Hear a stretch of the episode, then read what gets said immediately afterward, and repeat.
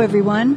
I'm Jensine Bard, and welcome to Testimony, where truth is told, lives are changed, and hope is given. Revelation 12:11 tells us that we overcome by the blood of the lamb and the word of our testimony. A testimony of your story for his glory. Last week, you heard the riveting account, the true story of a young girl's fight to overcome her fears and finally forgive. After her mother and father, both pastors of a small church in Sellerstown, North Carolina, were relentlessly harassed, bombed, shot out, and finally killed in their home, right in front of her, by a deranged sociopath they called the devil in pew number seven, or at least the mastermind behind the events. A man so jealous and fearful of losing control of his perceived town and church that he would stop at nothing in removing the popular young pastor and his wife from serving and living there. He wanted them out and would stop at nothing until his words, they left, quote, walking, crawling, dead, or alive. Would you welcome back to testimony author of The Devil in Pew Number 7 and my honored friend and guest, Rebecca Nichols Alonzo. Becky, welcome back to testimony. Thank you, Jensine. It's an honor to be here. Well, it's an honor to have you. You have witnessed things no child should ever have to witness. And in part one last week, you shared about the events of that day. The day you witnessed the shooting and death of your mother and eventual death of your father, who, from guilt and years of chronic stress, you recount in your book, was reduced to the shell of a man you once knew and loved. You were orphaned at age 14, but the message was still clear. You had to forgive, something your mother and both parents instilled in you as a child. I'd like for you to finish the story when the man who actually killed your parents, Mr. Harris, walks into the home.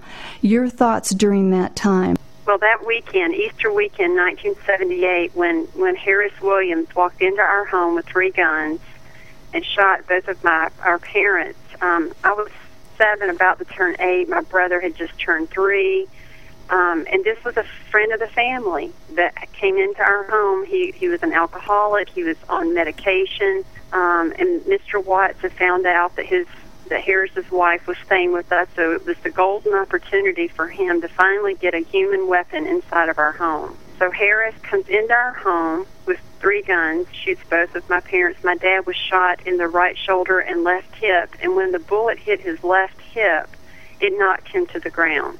Because of all the things that we had been through with Mr. Watts, the drive-by shootings and dynamite explosions, I had been trained as a child to get down. When you hear gunfire, you get down. So I ran under the kitchen table. My mother was shot, and the bullet clipped her heart. It hit her in the chest. She was able to make it down the hallway into her bedroom and grab the phone to call for help. Harris then took his wife and their two year old child into my bedroom and held them hostage for three hours before the police could talk him down and get him out of there. And by that time, um, I had been sent to to get help. That's how the book begins, The Devil in Pew Number 7, Chapter 1. And so we found out later that because my mother's heart was clipped by that bullet, she only lived three minutes. She, she, she died three minutes after she had been shot. And I did not know that. I was still hoping and waiting at that neighbor's house to hear that they somehow saved my mom. Wow. But they they were not able to that day. She she went to heaven. You know, she went home to be with the Lord and my dad survived the shooting physically, but emotionally, um, he he was never able to fully recover. He lost the love of his life, his wife, the mother of his children, his partner in ministry, his best friend, and so he could not take care of my brother and I. He was on crutches from being shot in the hip, and so we had to move to Mobile, Alabama. And then a few months later, my dad and I flew back to North Carolina for the murder trial, and I testified as an eight-year-old little girl against Harris Williams for the shooting. I had to help take care of my dad, who was having nervous breakdowns because he had post traumatic stress syndrome. He kept reliving the shootings and the explosions over and over and over in his mind. They, they would give him tranquilizers, the doctors would, and he would still wake up having flashbacks. We would sit down to eat dinner, and he would stand up and start yelling. And just, I, I think that the guilt that he carried from not being able to save my mom was the open door into his wounded soul. Did you ever wonder why your dad and mom didn't just leave the town? Well, my mother said that Christ gave his life for her, that she was willing to do the same. And after years of this, she said, You know, even if we leave, he will find us, he will hunt us down and kill us. So she believed at that point, we're not leaving our spiritual family. If we do, it's going to go right back to his rule and reign, like the godfather of that of that town. And so my dad said, you know, when God gets ready for me to leave, he'll tell me when to leave.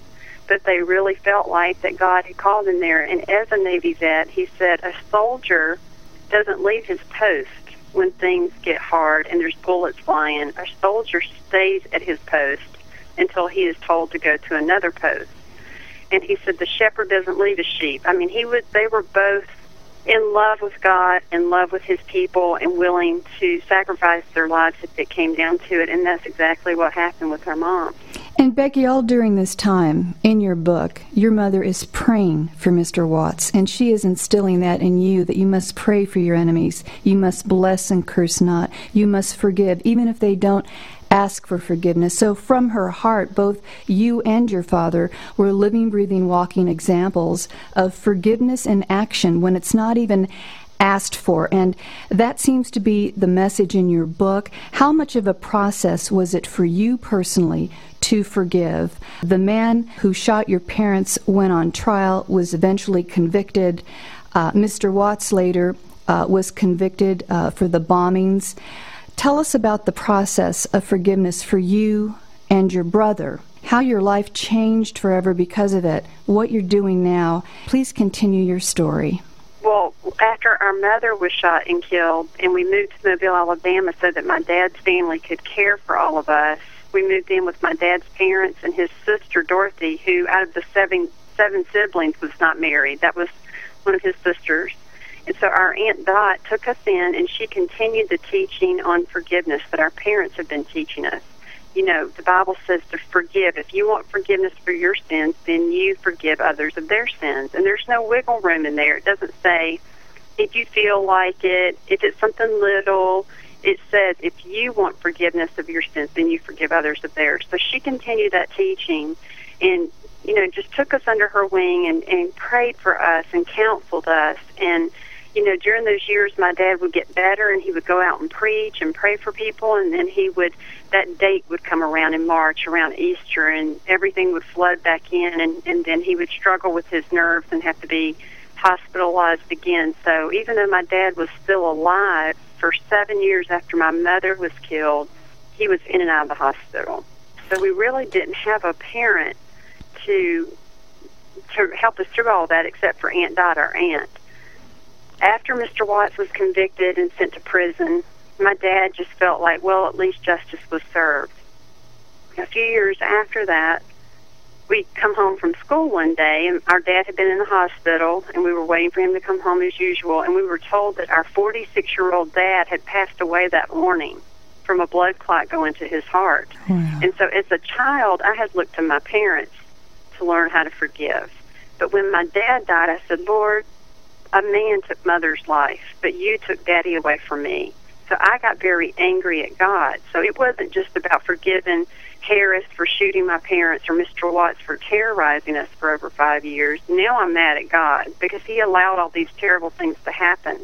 And we were Christians and we were good and we helped people. And so I just couldn't wrap my mind around that at 14 years old so that went on for a couple of years and finally you know god stays with you through the pain he never leaves you he said i'll never leave you or forsake you and he stayed with me through all the anger and after a couple of years of that i realized i need god more than i need to be mad at him. I need his comfort. I need his peace. I need to know that there is a hope and a future for me. And so when i let that anger go towards god that's when the healing poured in. And I learned as a teenager how to forgive because I was old enough. Know, I wasn't a little girl anymore. I was a teenager and I was growing and and I looked at Jesus, what he did on the cross for us, and that he forgave us even in our sins. And the Bible says all have sinned and fallen short of God's standard. And so I learned that as a teenager, you know, and every birthday that came around, and Mother's Day and Father's Day, I had to keep reminding myself I made a choice to forgive. Forgiveness is not based on a feeling, it's based on a choice. Amen. Rebecca, what would you say to someone out there who finds it impossible to forgive? Perhaps their circumstances are even more horrific than yours, if that can be imagined. Ladies and gentlemen, you're listening to Rebecca Nichols Alonzo, author of the true story, The Devil in Pew 7. What do you say to that person, Becky?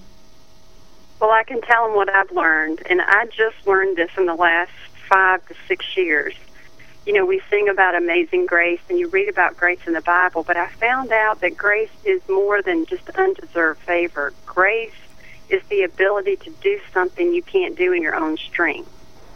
So when someone tells me, you don't know what I've been through, I've been abused, I've been abandoned, I've been neglected, and and I, I my heart breaks for them because I know what pain feels like. Maybe not their pain, but I know what pain feels like. And I tell them if you can release it to God, and let that healing come in, you'll get the grace that you need from the Lord to be able to do something you can't do in your own strength, which is forgive.